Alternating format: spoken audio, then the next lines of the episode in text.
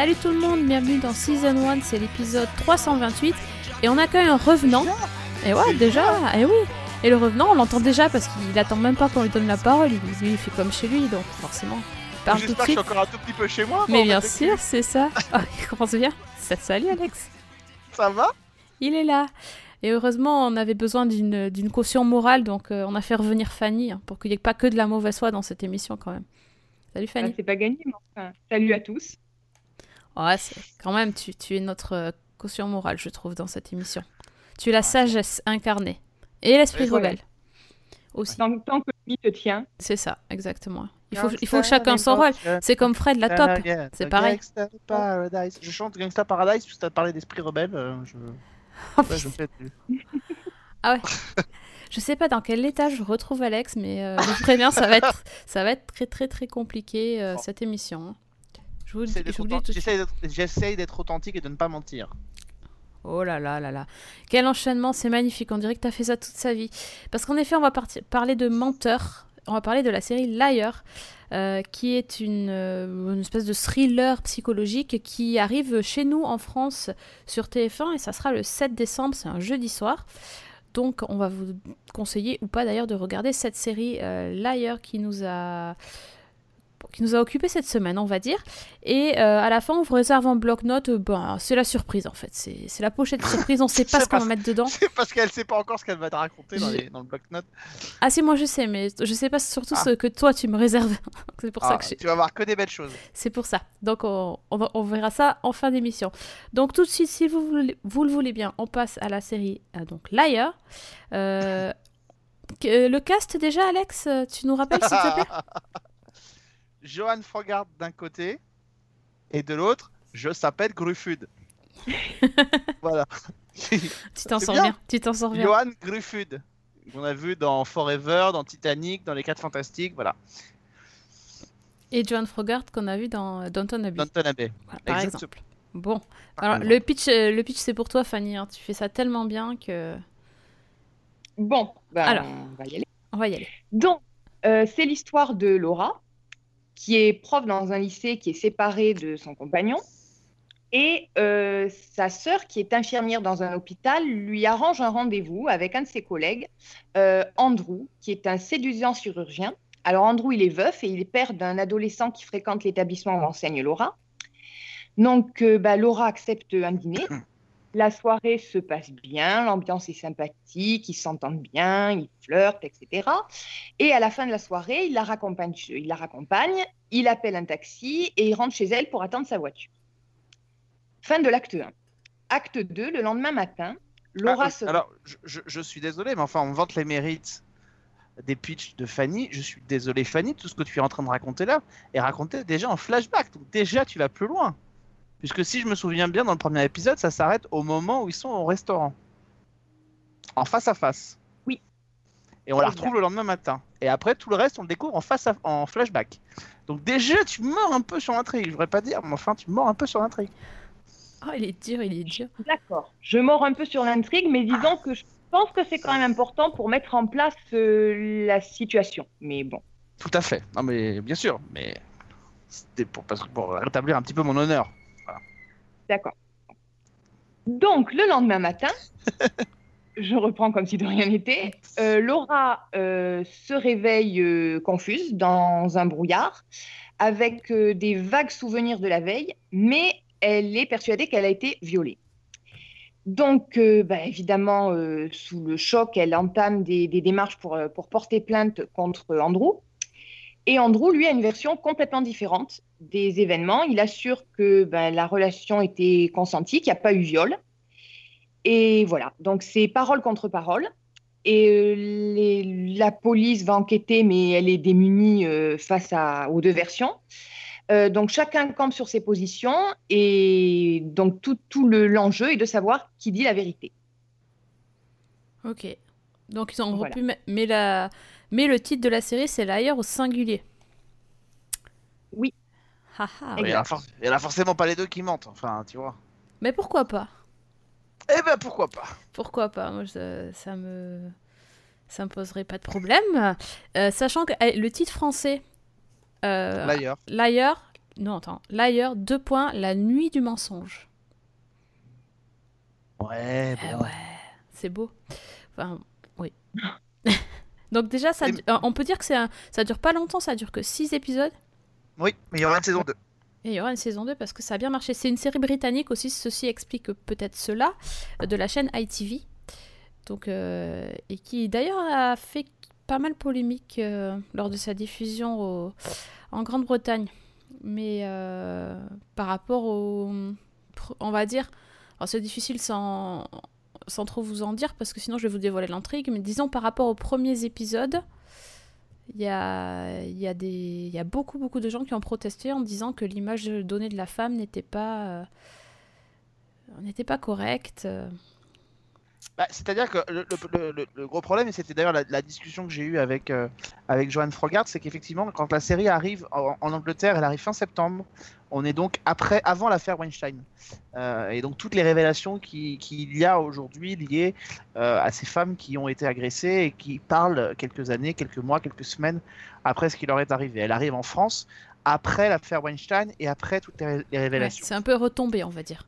Donc c'est un petit peu les, les- un retombées. Et c'est vrai que le, questionnement du mensonge euh, et de la vérité est extrêmement euh, important, Euh, et notamment encore plus maintenant, puisque effectivement, ce que l'affaire Weinstein et, toutes les, conséquences indiquent, avec notamment le hashtag Balance ton port, c'est que comment, c'est de trouver les bons mots à dire au bon moment pour pas pour pas tomber dans quelque chose qui soit qui soit pas totalement vrai, mais comment vous dire Alors qu'on a toujours dit depuis l'apparition de Twitter euh, que quand même il y avait à boire et à manger sur Twitter, d'un seul coup, euh, Twitter devient un espace de liberté ultime euh, et de vérité ultime. C'est ça qui est quand même très questionnant. C'est-à-dire que pourquoi est-ce que d'un seul coup, il n'y aurait aujourd'hui dans ces dans ces révélations que des choses qui soient vraies. Euh, or, c'est précisément ça qu'interroge la, série et qu'interroge euh, plein d'autres histoires qui ont eu lieu. On peut remonter euh, à l'affaire d'Outreau, par exemple, aussi. Est-ce qu'un enfant qui prétend avoir été agressé dit forcément la vérité? C'est cette question-là. Et c'est cet échange-là qu'on a eu avec, avec Johan Frogart, c'est qu'effectivement, est-ce qu'une personne qui euh, déclare avoir été euh, agressée dit forcément la vérité Et est-ce que euh, le, grosso modo, l'homme dans une position dominante, qui a une belle situation, est forcément le, le coupable, le coupable désigné et le coupable, voilà. Et c'est ça que questionne la série finalement. Et effectivement, à l'aune de tout ce qui s'est passé dans le monde entier euh, et du tsunami qu'il y a eu avec toutes ces révélations, euh, c'est une question qui devient encore plus importante, je trouve. Il faut aussi expliquer aux gens, sans qu'on fasse de spoiler, que la série va être diffusée en France par épisode de 3. Alors, on, critique souvent cette, euh, cette diffusion. Là, pour le coup, euh, c'est comme si à partir. Ça, s'ex- ça- ça- en tout cas, ça s'explique. Enfin, on va pas non plus dire que ça s'explique parce que ça voudrait dire qu'ils l'ont fait exprès. Non, non. Mais, disons qu'en tout cas, euh, il y, a, il y a un pivot qui a lieu à l'épisode 3. Donc Ouais. ça colle bien. Mais en tout cas, voilà, ce que, ce que cette série raconte et ce qu'elle dit euh, est extrêmement euh, intéressant et peut-être encore plus maintenant. Disons que la, vi- la vision que tu as de la série après l'épisode 2, euh, si tu t'arrêtes à l'épisode 2, je pense que tu n'as pas vu la série et tu ne peux pas, euh, tu ne peux pas la comprendre ni la critiquer. Il faut quand même aller euh, avoir vu l'épisode 3 pour un petit peu. Grosso modo, c'est l'épisode. C'est à l'épisode 3 que vous allez savoir qui a menti, si Ouais. l'un des deux a menti, est-ce que c'est lui ou est-ce que Ouais. c'est elle? Voilà, grosso modo, Ouais, en gros, c'est ça. sans- Oui, oui. Et ce que tu disais, Alex, est d'autant plus intéressant que la série joue justement sur le- le- l'impact d'Internet. Mm. Parce que euh, le, le personnage de Laura, qui n'est pas cru dans ce qu'elle raconte, euh, ben, va euh, utiliser Internet pour, euh, pour, faire, pour lancer ses accusations et avec toutes les répercussions que ça va avoir sur, sur Andrew. Et, d'ailleurs, le- par bien des égards, alors même si les deux, deux histoires et deux affaires sont complètement différentes, mais ce qui s'est passé euh, et ce qu'on ce qu'on et ce qu'on reproche à Laura, moi ça m'a rappelé un, personnage qui là pour le coup est un personnage vrai, qui est le personnage de Nafissatou Diallo dans l'affaire DSK au Sofitel. Quand Nafissatou Diallo passe au tribunal, euh, l'avocat de la partie adverse, donc l'avocat de DSK, insiste beaucoup sur euh, les choses qu'aurait faites dans le passé Nafissatou Diallo euh, et et qui expliquerait que finalement elle dit peut-être pas non plus la vérité aujourd'hui. Et je trouve Ah que oui, c'est exactement ouais, ce qui se passe avec Laura Mhm. aujourd'hui. Finalement dans Mhm. la série, c'est que parce que dans le passé elle a dit des choses, elle a accusé des gens et que peut-être qu'à l'époque elle n'avait pas forcément raison. aujourd'hui, Voilà.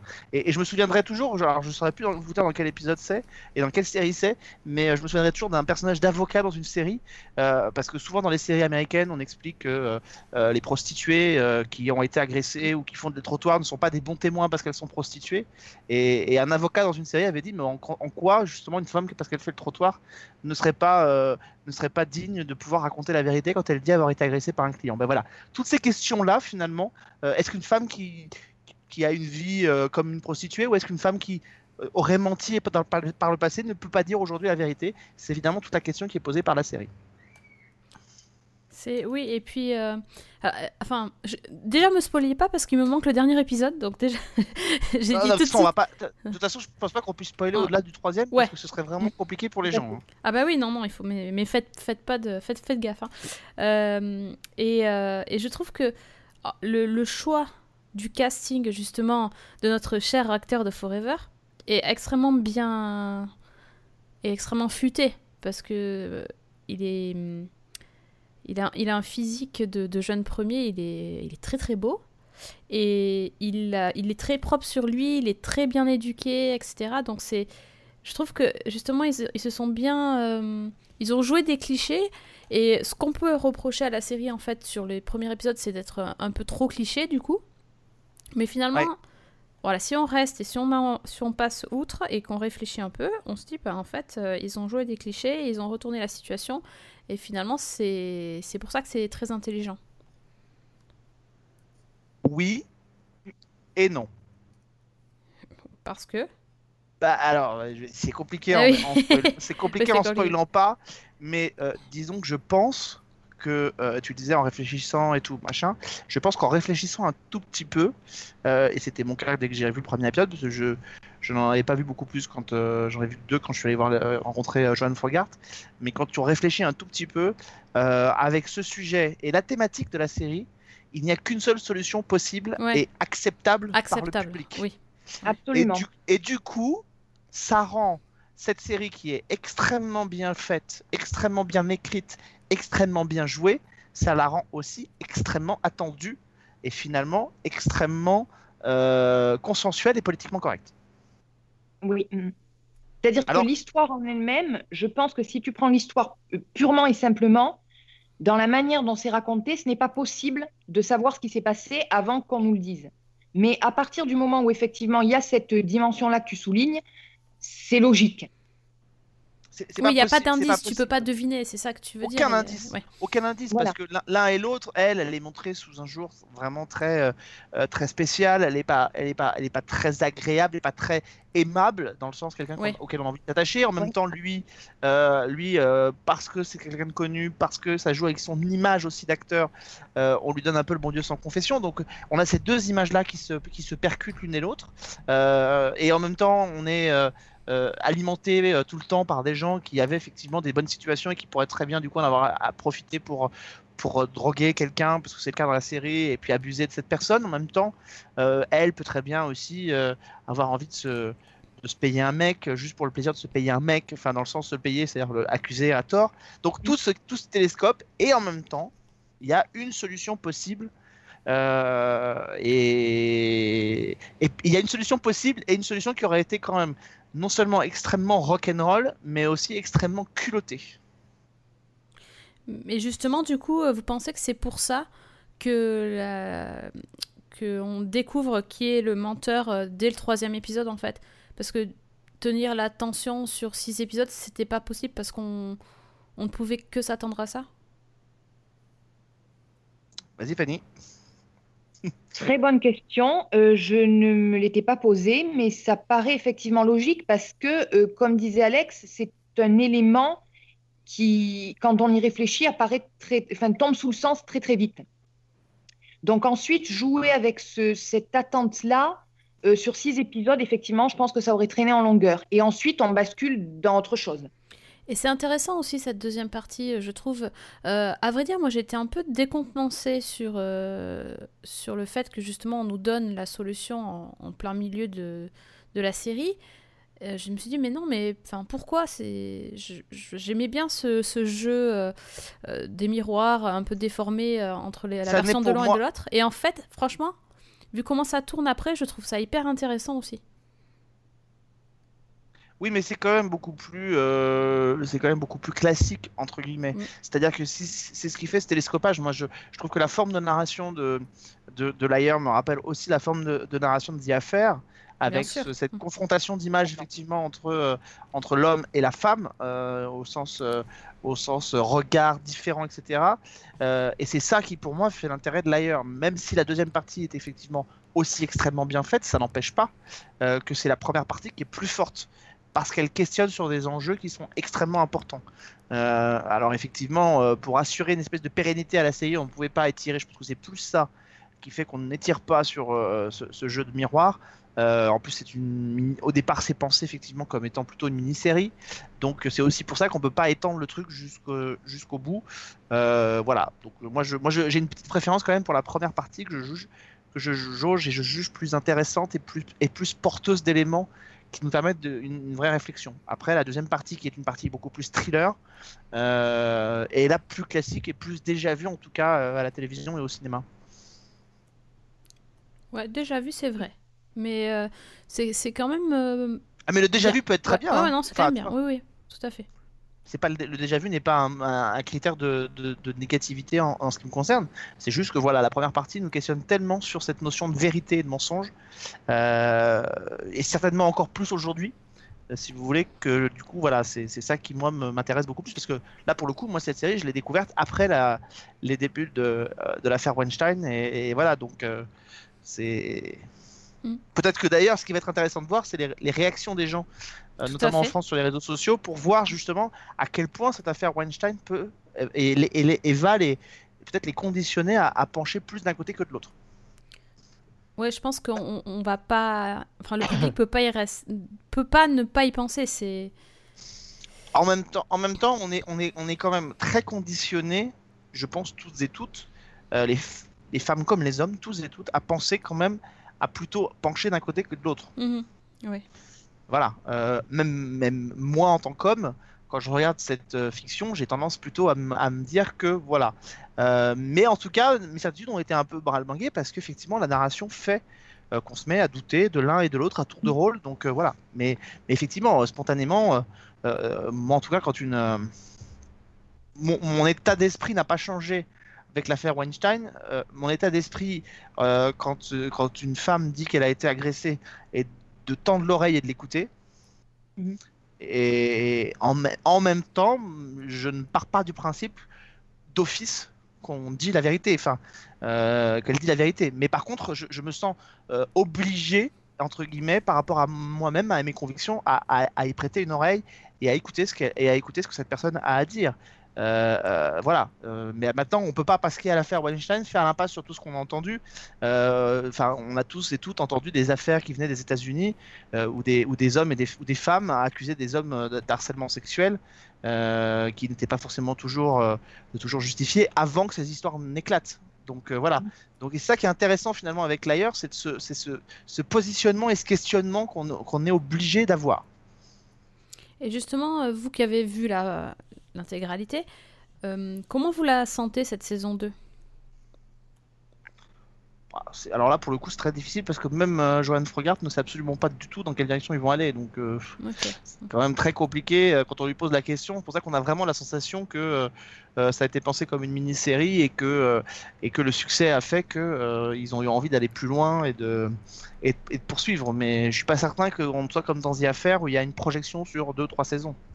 C'est clair qu'il y a euh, le- le- la scène finale de la saison euh, donne clairement une direction. Ensuite, il faut voir ce qu'ils vont en faire. Mais c'est vrai que je ne m'attendais pas à ça parce que je ne savais pas euh, en voyant donc ce dernier épisode qu'il allait y avoir une saison 2. Et du coup, euh, effectivement, on a l'impression que c'est vraiment une fin pensée pour ouvrir sur, euh, sur une suite. Et ce Ok, qu'il y ouais, aura, c'est intéressant. effectivement. Mhm.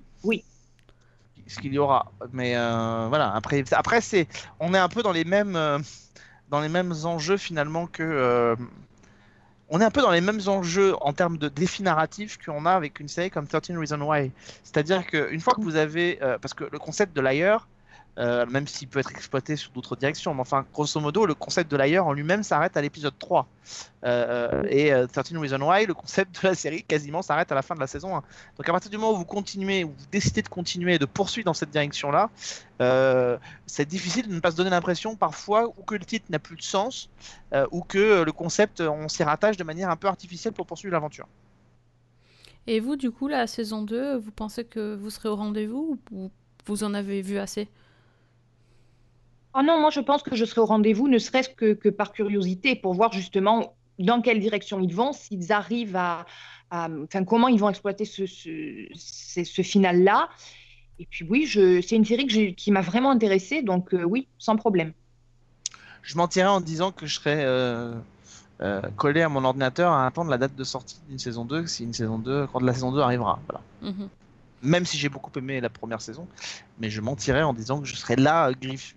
autant par exemple, je parlais de Certain Reason Why, autant là, il n'y a absolument aucun problème, j'attends avec impatience de voir ce qu'ils vont faire. Autant là, c'est vrai que sur, euh, euh, sur l'ailleurs, je, je, non, franchement, je vais pas, euh, je vais pas dire que je suis euh, à cran à l'idée qu'il y ait une saison 2. Bon, en tout cas, on peut quand même conseiller euh, Ah aux oui. gens qui nous écoutent d'aller d'aller voir cette série. C'est vraiment une. Et plutôt culotté de la part de TF1, le mettre en prime sur euh, Complètement. TF1 le jeudi soir, Mhm. etc. Euh, elle s'y est pas souvent frottée, hein, puisque je crois même que c'est la première, je, je veux pas m'avancer, mais je crois que c'est une des premières, voire la première série en prime time qu'elle va mettre sur son antenne de série anglaise, euh, puisque The Missing avait été diffusé finalement sur France 3, elle l'avait elle avait renoncé à la diffuser et Downton Abbey était sur TMC. Oui, Donc, tout à je fait. crois que c'est la première série anglaise que, TF, que TF1 diffuse en prime sur son antenne. Bon, bah rien que pour ça, ça, ça vaut le coup de d'aller voir. Donc ça s'appelle L'ailleurs, la nuit du mensonge chez nous. Juste l'ailleurs, sinon c'est pas mal aussi. Et euh, donc ça sera le jeudi euh, 7 décembre sur TF1. Your touch for me, the pain I know so well. Hi. Hi.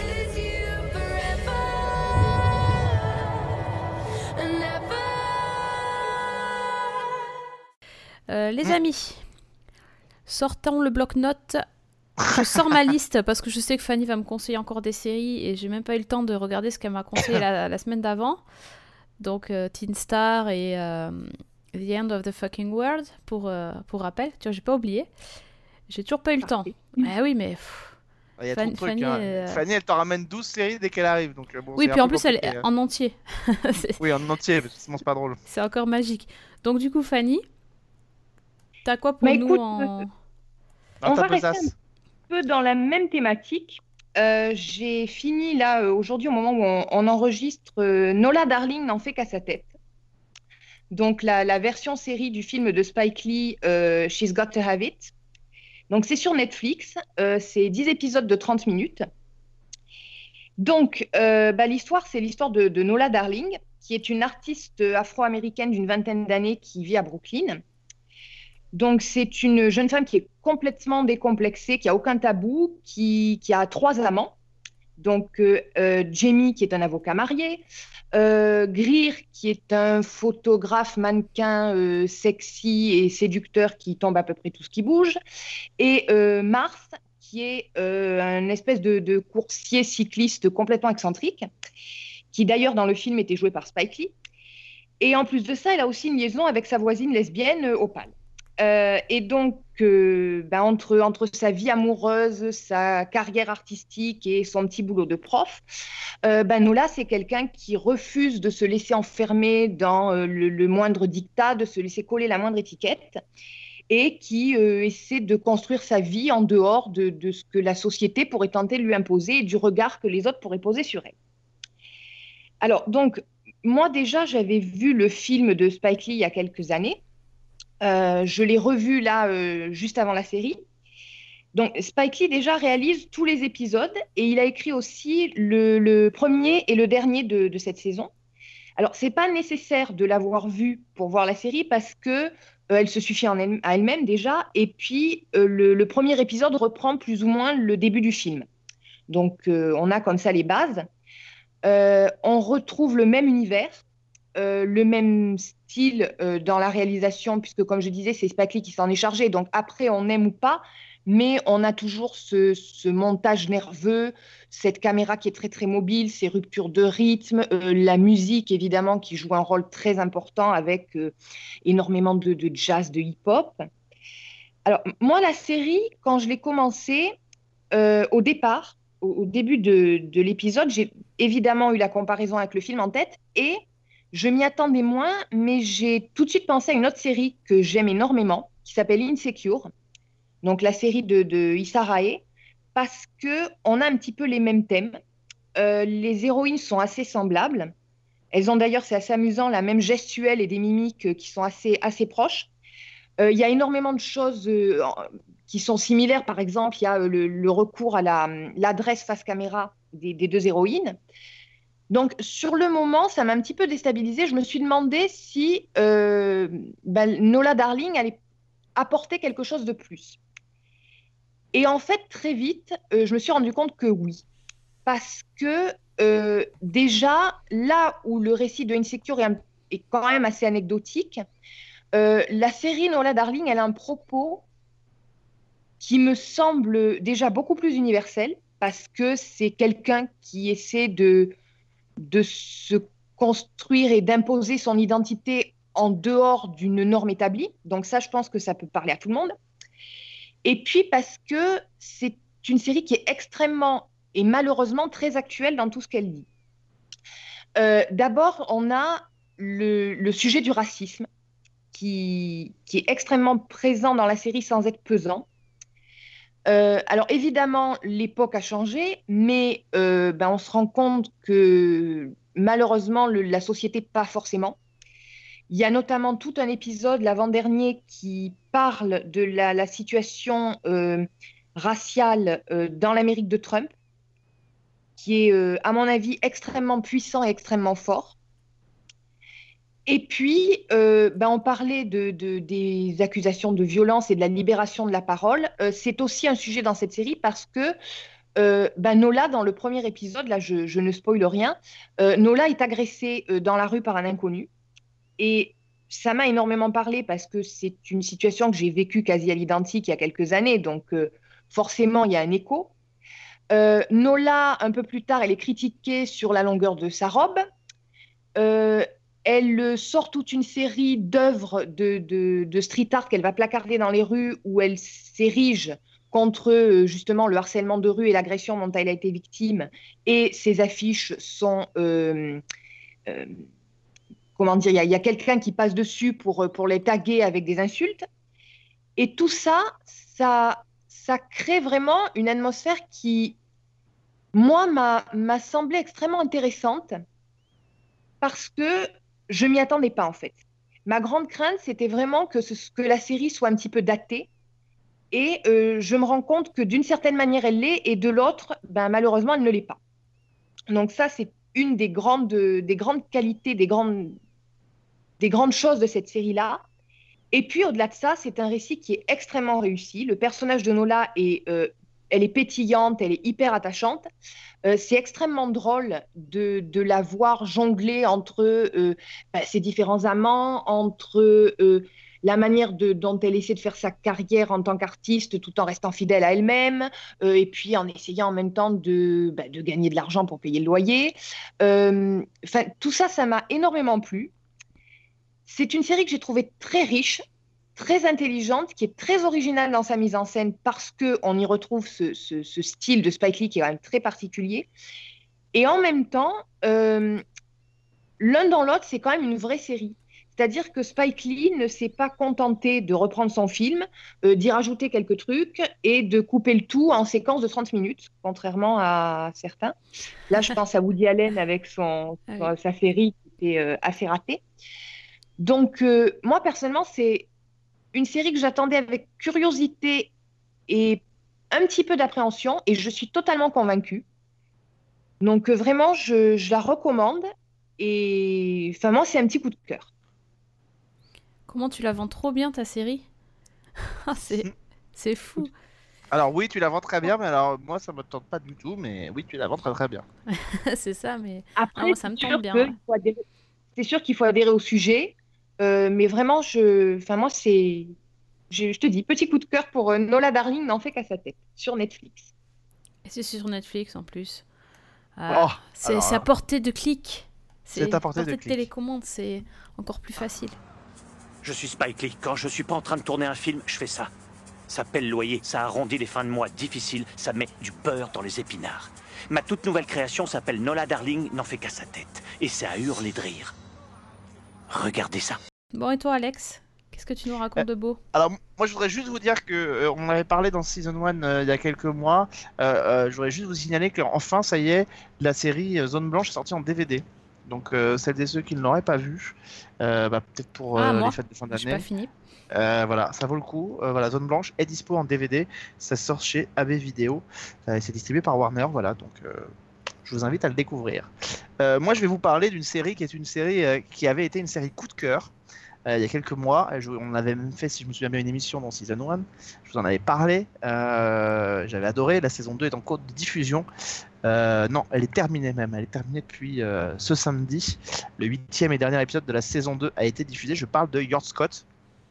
Mhm. Euh, la série suédoise donc euh, qui avait été découverte donc à Série Mania, qui avait été un vrai carton sur la SVT en, Suède. Euh, ensuite, il avait été diffusé un an plus tard sur Arte. Euh, on l'attendait un peu, ça a mis un peu plus de, de deux ans et demi pour, euh, pour, se découvrir. Et ça y est, enfin, on vient de voir les.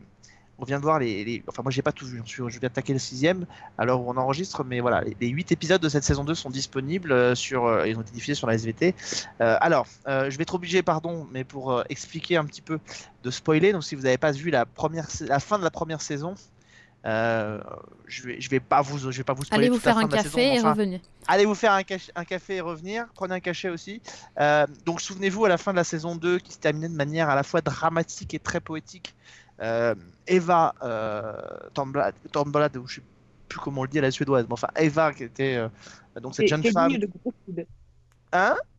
C'est digne de gros food, ça. C'est digne de gros foot. Voilà, mais je l'appelle Eva. hein, ça, Eva. veux. Hein, Eva.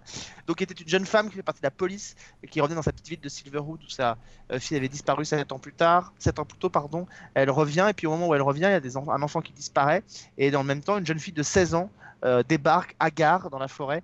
Euh, une jeune fille qui pourrait être euh, qui pourrait être sa fille euh, qui a disparu depuis longtemps et qu'elle pensait qu'elle s'était noyée dans le lac de Silverwood. Euh, donc tout part euh, au départ comme un, thriller noir. Et puis rapidement, la série part dans du genre pur, avec une relecture, une relecture des contes nordiques, avec, on le voit dans cette forêt, euh, euh, des, des- esprits de la forêt, des, sorcières, etc., qui apparaissent, mais d'une façon très, euh, euh, très, tout à la fois terre à terre et en même temps très, euh, euh, très allégorique et très fantastique. On voit rarement de grosses bestioles, on voit rarement plein de choses. Et à la fin de la série, effectivement, à la fin de la saison 1, Eva devait dire adieu à sa fille qui est infectée par un, un parasite qui s'appelle donc. Joséphine. Joséphine, exactement. Euh, laisser laisser euh, sa fille partir dans la forêt, effectivement, où elle devenait à part entière un membre de la forêt. On retrouve Eva deux ans plus tard. Euh, elle a effectivement euh, quitté Silverwood, elle est retournée à Stockholm, euh, où elle essaye de, où elle a rejoint les forces de police et où elle essaye de tant bien que mal de faire avec la disparition de sa fille et surtout, elle essaye de elle essaie de vivre avec le parasite qu'elle a elle aussi, puisqu'elle avait été grièvement blessée en saison 1. On lui avait injecté un parasite qui avait réussi effectivement à la guérir, mais elle essaie de vivre avec ce parasite. Et le problème, c'est que le parasite a tendance à se nourrir un petit peu de tout. Euh, les impressions qu'on a. Et euh, comme c'est très bien dit dans la saison 2, si tu es mauvaise, le parasite se nourrit de cette mauvaise partie de toi et donc t'infecte et peut te transformer. Et donc, au début de la saison 2, euh, elle fait partie des forces de police et on retrouve euh, le corps d'un type euh, dans un lac, un type qui semble avoir été euh, euh, torturé pendant des mois. Le corps est dans un état pas possible. Et puis, euh, bah, je vais pas vous révéler ce qui va se passer, mais ce corps finalement euh, va, euh, va subir de, de profondes, de profondes mutations. Elle va enquêter euh, sur euh, ce type pour savoir qui il est. Euh, et en même temps, elle va essayer d'enquêter sur la disparition d'une petite fille qui serait liée effectivement à tous ces, trafics. En fait, grosso modo, Eva, qui essaie de tourner le dos au milieu euh, surnaturel, euh, qui était celui de la saison 1, qui avait emmené sa fille, etc., va se rendre compte que il n'est peut-être pas forcément que dans la forêt de Silverwood, qu'il est peut-être un peu partout autour de nous. Euh, et notamment, elle va vite découvrir que, en plus, euh, l'enquête qu'elle va mener sur ces nouvelles disparitions pourrait être liée directement à sa propre famille, puisque euh, après avoir dû enquêter sur la mort de son père en saison, en saison 1. Elle va devoir renouer avec sa mère qu'elle, euh, qui est dans, un, hôpital. Alors, suite à une attaque, elle, perd un peu la boule et elle ne reconnaît plus sa fille. Elle est à la limite de Alzheimer. Elle va se rendre compte que peut-être que sa mère euh, a la clé de l'énigme sur laquelle elle enquête. Et donc, elle va devoir faire le lien avec cette histoire. Elle va devoir faire le lien avec ce qui se passe à Silverwood, avec ce qui se passe dans la forêt euh, où sa fille est maintenant en train de, vivre sa nouvelle vie.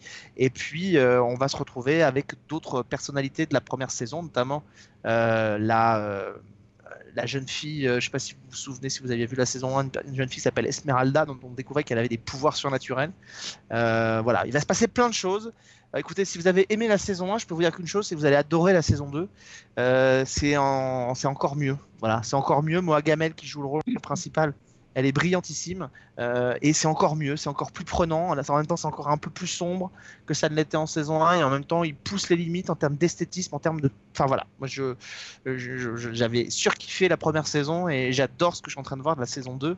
Euh, Il y a que 8 épisodes contre 10 en saison 1, mais euh, c'est extrêmement fort, extrêmement, extrêmement chargé et, vraiment, enfin je le dis et je le redis, mais Moa Gamel porte vraiment la série parce que euh, elle livre une, partition épouvantable. Elle a, des choses épouvantables à jouer. Il faut se rendre compte qu'elle est, elle doit notamment effectivement composer avec cette personnalité qui est changeante à cause du parasite qu'elle a en l'intérieur d'elle, et en même temps c'est une femme qui est complètement brisée parce qu'elle n'arrive pas à faire le deuil de sa fille qu'elle a perdu deux fois. Quoi. Elle a perdu 7 ans auparavant, enfin 9 ans maintenant, et euh, la retrouve pour à, à nouveau devoir la perdre, et elle n'arrive pas à vivre avec ça. Donc euh, c'est une femme complètement brisée, déchirée qu'on retrouve en saison 2, euh, et qui va devoir finalement euh, aller bien au-dessus de ça. Donc euh, voilà, et elle va devoir donc faire alliance avec euh, Vass, qu'elle avait vu en, en saison 1, qui était venu l'aider, enquêter, qui fait partie d'une organisation euh, qui, comme ils se décrivent eux-mêmes, euh, sont chargés de protéger les autres. Alors les autres, de qui s'agit-il Euh, bah, Évidemment, ce sont toutes ces créatures qu'on a dans la série. Euh, voilà. Donc je vous invite vraiment, quand la série arrivera sur Arte, à découvrir euh, cette saison 2 de Yard Scott, qui est encore mieux que la saison 1. Bara sov. Vintern blir vår. Gallrarnas krafter läker markens sår. Ah, Moi, je suis déjà partie regarder la série. Salut Je, je te dirai comment. Voilà, c'est ça, parce que là, je- je- je- de- tu as pas honte de pas me l'avoir dit avant déjà. tu es maudit sur quatre générations déjà. je, vais être très honnête avec vous. Euh, j'ai découvert qu'effectivement que la saison, alors je sais que la saison 2 arrivait euh, au courant du mois d'octobre. Je n'avais pas vu effectivement jusqu'à présent. Euh, J'avais juste eu en, acheté les- la, la BO de Yard Scott qui est disponible sur Amazon, donc vous pouvez y aller, même sur Amazon.fr, elle est dispo. Vous pouvez y aller. Euh, et euh, c'est notre ami euh, Vivien qui m'a fait la gentillesse quand je lui ai envoyé la BO de me dire ah bah tiens voilà tu peux si tu les as pas vus je te conseille de les voir voilà donc c'est très récent j'ai vu les cinq Ok. premiers épisodes en deux jours Ok, très bien. Ah bah dis donc, tu deviens une War Machine toi aussi, ça y est. ah bah écoute je, je suis contaminé hein, grâce à Fanny elle Ah, c'est ça, Voilà. c'est ça. Magnifique. Bon, bon, mais ça, rien que ça déjà, je sais que. voilà, voilà. Euh, bah, pour ma part, écoutez, j'ai pas vu grand chose. Par contre, je- excusez-moi, je repère ma voix. Euh, je... J'ai quand même fini de voir Le Village français. Et je sais Ah. que Alex avait, euh, avait grandement euh, dit comment il admirait cette série et cette saison. Même Fred l'a dit aussi. Et, et ben, j'ai trouvé vraiment très très bien jusqu'au bout. hein. Euh, je dois dire que c'est un- une sacrée fin de série. C'était euh, c'était assez hum, prenant prenant. Voilà, j'avais un mot moins joli dans, qui arrivait, mais c'est prenant, oui. Et euh, ça, je... c'est fou quand même de voir que cette série que j'avais pas, pas suivie euh, religieusement, le fait de, de revoir un épisode, ça m'a fait tomber euh, dedans comme dans la potion magique. Après, tu veux plus en sortir. hein. Et, euh, et c'était vraiment génial. Ils ont osé des choses très très très très fortes. Euh, J'ai trouvé particulièrement que les, les scènes d'Audrey Fleurot étaient euh, Ouais. plus qu'impressionnantes. Elles sont, elles- elles- Audrey Fleurot qui avait tendance, à- je trouve, à faire du surplace euh, Oui, dans, les, oui. dans les précédentes saisons. Je trouvais vraiment que ce- le coup de la, euh, de la fille qui perd la boule, et- etc., était, était, était vraiment un peu toujours pareil. Là, elle a des choses à jouer dans cette série, euh, dans cette saison, dans, dans l'asile, qui est absolument remarquable. Marie Kremer aussi a beaucoup de choses intéressantes à jouer. Son personnage prend une dimension assez bluffante, notamment quand elle est grimée en Lucienne en 2003. Euh, et il y a des phrases qui sont euh, absolument bouleversantes dans cette fin de saison, euh, dans cette fin de série, enfin des, des moments intenses. Enfin, je pense à, à Rita en, en Israël, enfin en Palestine. Il y a des, il y a des, et ça dure pas longtemps, mais la, séquence où ils sont pris dans un guet-apens, euh, cette séquence est absolument terrible. Enfin voilà, c'est terrible ce qu'on voit et ce qu'on entend. Les dernières séquences avec Daniel Larcher sont aussi sont aussi euh, bouleversantes. Enfin voilà, on- les personnages sont un peu trop, je trouve, un peu, un peu trop vite expédiés, mais euh, voilà, le personnage de Heinrich Müller euh, est un peu vite expédié, le personnage de Antoine, qui était quand même un personnage très important, je trouve, est aussi un peu vite expédié, mais, mais c'est pas grave, c'est pas grave parce que c'est tellement, c'est tellement bien que, enfin voilà, c'est- ça fait partie de nos grandes séries. Nos grandes séries françaises et je trouve que cette fin emmène euh, le village français dans des, dans des, à des niveaux de, de qualité euh, qui ne sont là on parle plus en termes de séries françaises on parle en termes de séries tout court Puis mon globalement- Dieu, C'est ça. Puis globalement, ils ont quand même euh, essayé vraiment quelque chose d'assez casse-gueule.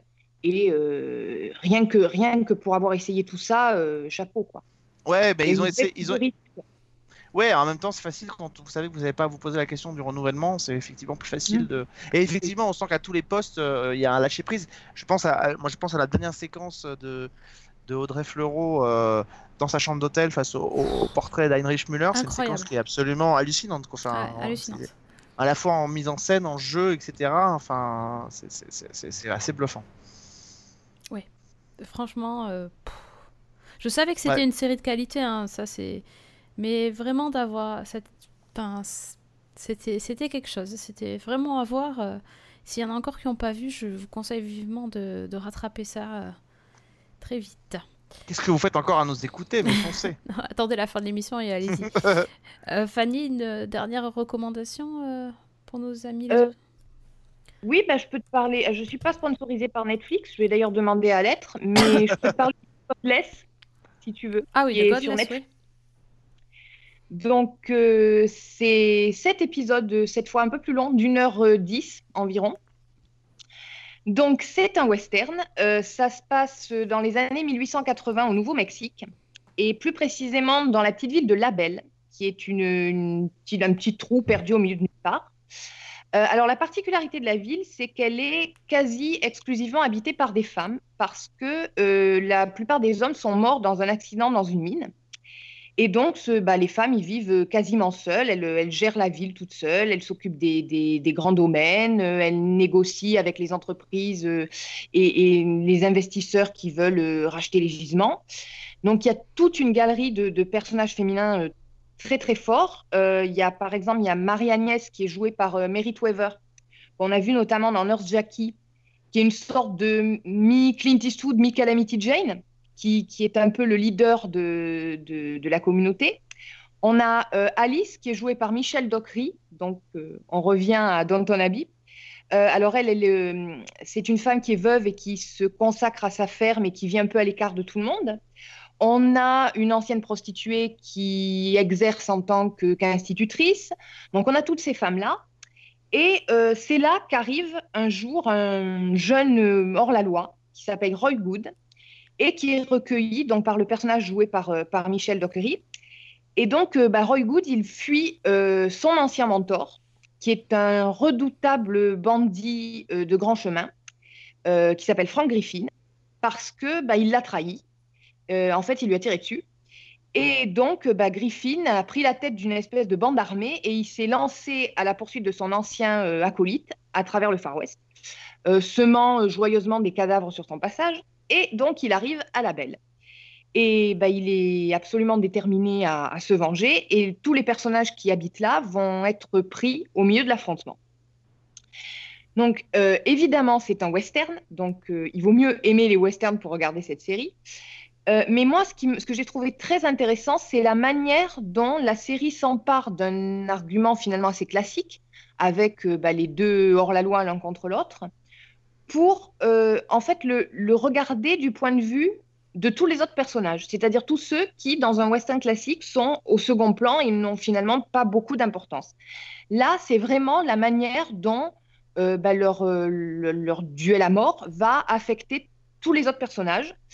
Donc, que ce soit les, les femmes que j'ai citées et puis les quelques personnages masculins qu'il y a aussi. Euh, par exemple, il y a le, le Marshal qui est joué par Sam Waters- Waterstone. Il y a euh, un espèce de shérif dépressif qui est extrêmement bien joué par euh, Scoot McNeary qui jouait dans euh, Halt and Catch Fire. Euh, on a un Son of Anarchy avec euh, Kim Coates. Ah bah voilà, c'est pour ça qu'elle regarde. Bah, écoute, on m'a vendu la série, on m'a dit c'est des femmes avec des flingues et il y a un Son of Anarchy au milieu. Donc euh, forcément, j'ai regardé quoi. Ah, moi, les femmes avec les flingues, ça m'attire, ça y est. Un western en plus, moi j'adore ça, donc euh, c'est parti. Alors écoute, en plus de ça, c'est euh, en, termes de réalisation, c'est absolument magnifique. C'est-à-dire que ça reprend énormément les codes de, des grands westerns. Il y a énormément d'hommages à des tas de films. Euh, bon, évidemment, tous les Sergio Leone, euh, les, le en long, en large et en travers, euh, La prisonnière du désert, enfin, il y a plein, plein de choses. Euh, il y a des séquences superbes avec des, ralentis, des noirs et blancs, enfin, c'est vraiment très bien fait. Alors, c'est une série qui prend le temps vraiment de, de, raconter l'histoire. Donc, je sais qu'il y a dans mon entourage des gens qui l'ont trouvée très longue. Moi, personnellement, ça m'a pas gênée parce que j'ai trouvé que c'était même nécessaire pour mettre en place l'histoire, les personnages, le contexte. Euh, ça crée vraiment une ambiance. Il y a un petit côté Deadwood parce qu'il y a un récit choral comme ça. Bon, c'est un petit peu moins réussi, mais bon, quand on parle de Deadwood, on parle quand même du top du top en termes de, de western en série télé. Euh, moi personnellement, c'est vraiment quelque chose. J'adore les westerns, donc euh, forcément, j'étais bien disposée, quoi. Mais euh, je trouve que c'est une série qui est très intéressante. Et même si on n'aime pas les westerns, je pense que qu'on peut y adhérer. Donc, euh, à tester. Euh, le premier épisode est quand même un petit peu maladroit. Je trouve qu'il est un petit peu confus dans le- la façon dont il met tout en place. Mais euh, c'est une bonne série. Voilà. Donc, ça s'appelle Godless et c'est sur Netflix. J'allais te demander si on n'aime pas les westerns, c'était ce qui est mon cas, donc euh, tu, tu as Je répondu pense à ma question. Parce que justement, le fait de, de changer de- d'optique, de, changer d'angle, euh, ça apporte quand même une, une originalité qui peut séduire, je pense. Et puis, ces personnages de femmes qui sont au premier plan pour une fois et qui ne sont pas forcément les victimes, euh, moi, personnellement, je- j'ai trouvé que c'était euh, c'était vraiment sympa et vraiment bien fichu.